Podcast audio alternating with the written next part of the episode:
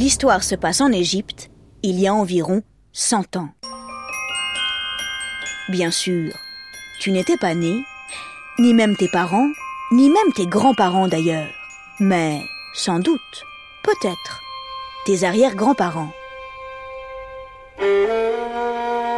Nous sommes le 4 novembre 1922. L'aube se lève dans la mythique Vallée des Rois. La Vallée des Rois, c'est une région très sèche qui longe le Nil tout au sud de l'Égypte, près de la très ancienne cité de Thèbes. En novembre, normalement en Europe on se gèle, sauf que là, c'est l'Égypte et il fait super chaud. Imagine un ciel bleu éclatant, éblouissant même, et dessous, un long couloir rocheux entouré de hautes falaises. La pierre est jaune le matin, blanche à midi et rose au coucher du soleil. Et lorsque le vent se lève, il fait tournoyer le sable dans l'immense désert. C'est un lieu extraordinaire, la vallée des rois. C'est ici, il y a plus de 3000 ans, que furent ensevelis les plus grands souverains d'Égypte, les fameux pharaons. Il est 5 heures Du matin, bien sûr. Howard Carter, grand archéologue et exceptionnel égyptologue anglais, se lève. Ouh, j'ai vraiment très bien dormi. Il s'installe pour prendre son thé. Le thé est un peu trop chaud et beaucoup trop sucré, mais Carter ne le remarque pas. Son esprit est ailleurs.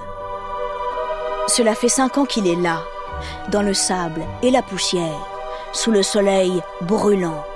Cinq ans qu'il fouille partout comme un dingue, persuadé que la vallée des rois abrite de très grands secrets et peut-être même d'inestimables trésors. Heureusement pour lui, Carter n'est pas seul. Depuis plusieurs années, il est aidé et soutenu par Lord Carnavon, un autre gentleman anglais qui aime le thé comme lui et qui partage sa passion dévorante pour l'Égypte et ses merveilles. Les deux hommes se serrent les coudes.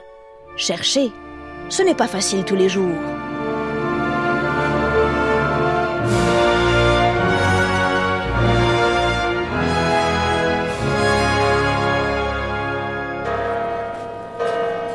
Bon, pour te dire la vérité, à ce moment précis, Carnavon n'est pas avec Carter.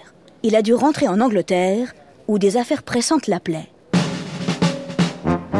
Mais cela ne fait rien. Il est de tout cœur avec son ami archéologue. C'est même lui qui finance les fouilles. Les deux hommes sont animés par la même conviction. La tombe d'un légendaire jeune pharaon se cache là, quelque part, enseveli sous le sable. Son nom, Toutankhamon. Juste un truc. Toutankhamon, dis-moi, ça te dit quelque chose? Toutankhamon est un pharaon qui vécut il y a plus de 3000 ans. Fils d'Akhenaton, il est monté sur le trône à l'âge de 9 ans, ce qui est plutôt jeune, tu en conviendras. De sa vie, à vrai dire, on ne sait pas grand-chose si ce n'est qu'il a épousé sa demi-sœur, oui je sais, c'est bizarre, mais ça se faisait à l'époque, et qu'il aimait chasser dans la vallée des gazelles. Quand il est mort, personne ne s'y attendait, il avait à peine 19 ans. Mais revenons plutôt à nos moutons. Non, pas cela de moutons, mais peu importe. Tandis que Carter termine son petit déjeuner, quelques tartines, un mini pain au choco, Hussein Aboud El Rassoul, le petit porteur d'eau, est déjà sur le site des fouilles. Comme tous les matins, il passe un petit coup de balai lorsque tout d'un coup, il sent qu'il heurte quelque chose. Mais qu'est-ce que c'est? Hussein vient de découvrir une marche. Le lendemain, à la tombée de la nuit, c'est douze autres marches qu'on dégage sous le sable. Très prudemment, pour ne pas déraper car les marches sont anciennes et donc glissantes, Carter descend l'escalier. Il arrive devant une porte, elle est scellée. C'est donc sûrement un tombeau. Mais à qui appartient-il? Pour l'instant, impossible à dire. Immédiatement, Carter envoie un télégramme à son ami Lord Carnarvon en Angleterre. Merveilleuse découverte dans la vallée. Tombe superbe avec seau intact. Attends votre arrivée pour ouvrir. Venez vite. À cette époque, aller de l'Angleterre à l'Égypte, ça prend du temps. Carter attend trois semaines. C'est long. Enfin, Lord Carnarvon arrive. Excité comme une puce, Carter conduit son ami devant la fameuse porte. Il l'ouvre. Derrière, il découvre un long couloir qui les conduit jusqu'à un mur. Dessus, inscrit en hiéroglyphes, Carter déchiffre un nom. Tout en Camon. Les deux hommes savent qu'ils ne se trouvent pas devant n'importe quel mur, mais devant une porte. L'entrée de la tombe de Toutankhamon. Délicatement, malgré ses mains tremblantes, Carter perce une petite ouverture. Il jette un œil. Lorsque Lord Carnarvon lui demande Oh, vous voyez quelque chose? Carter répond Oui, des merveilles Où qu'il dirige sa torche, ses yeux sont éblouis par des éclats d'or. Tout doucement, on ouvre la porte. Il fait tellement sombre qu'on voit à peine le bout de ses chaussures. Oh, attention, c'est mon pied Oh, pardon C'est rien, pas de problème. Dans le silence, centimètre par centimètre, l'équipe avance. Dans l'après-midi, à 10 mètres de l'entrée, on découvre une deuxième porte. Il faut des semaines à l'équipe de Howard Carter pour déblayer la première pièce. Des paniers entiers, remplis de pierres et d'objets précieux, remontent à la surface. Carter est patient. Comme vous le dites si bien, vous, les Français, tout vient à point à qui c'est attendre. Enfin, le 17 février 1923, on est en mesure d'ouvrir la deuxième salle. C'est la chambre funéraire. Ici repose le corps de Toutankhamon. L'émotion est à son comble. Imagine un peu, personne n'a pénétré ce lieu depuis 3245 ans. Sur les murs, Carter découvre des fresques qui représentent la cérémonie d'enterrement du pharaon. Au milieu de la pièce, un énorme coffre précieux occupe pratiquement tout l'espace. La momie est à l'intérieur.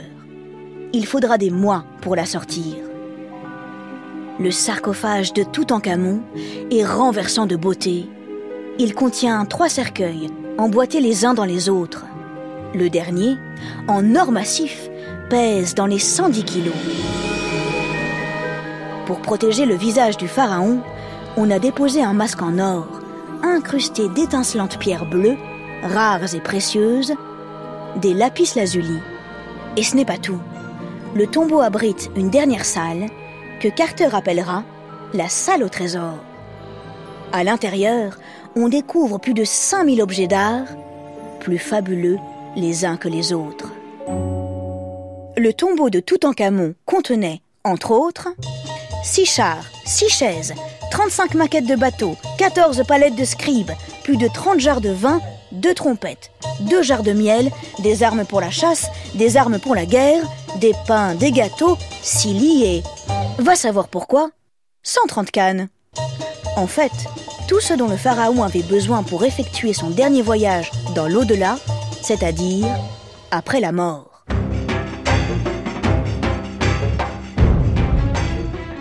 Aujourd'hui, la momie de Toutankhamon est retournée dans son tombeau et ses trésors, lorsqu'ils ne reposent pas au musée du Caire, sont exposés à travers le monde. Toutankhamon n'était pas un grand pharaon. En plus, comme sa mort a surpris tout le monde, son tombeau n'avait même pas encore été préparé. Pourtant, on y a retrouvé ce fantastique trésor. Imagine alors ce que devaient contenir les tombeaux de plus grands pharaons comme Ramsès II, Akhenaton ou Amenhotep III s'ils n'avaient pas été pillés par des voleurs. La vallée des rois, si tu veux mon avis, n'a pas fini de révéler tous ses secrets. D'ailleurs, les fouilles continuent. Dans les prochaines semaines, si tu te promènes sur la plage, ouvre l'œil et le bon. On ne sait jamais. Qui sait les trésors que tu pourrais découvrir enfouis sous le sable chaud?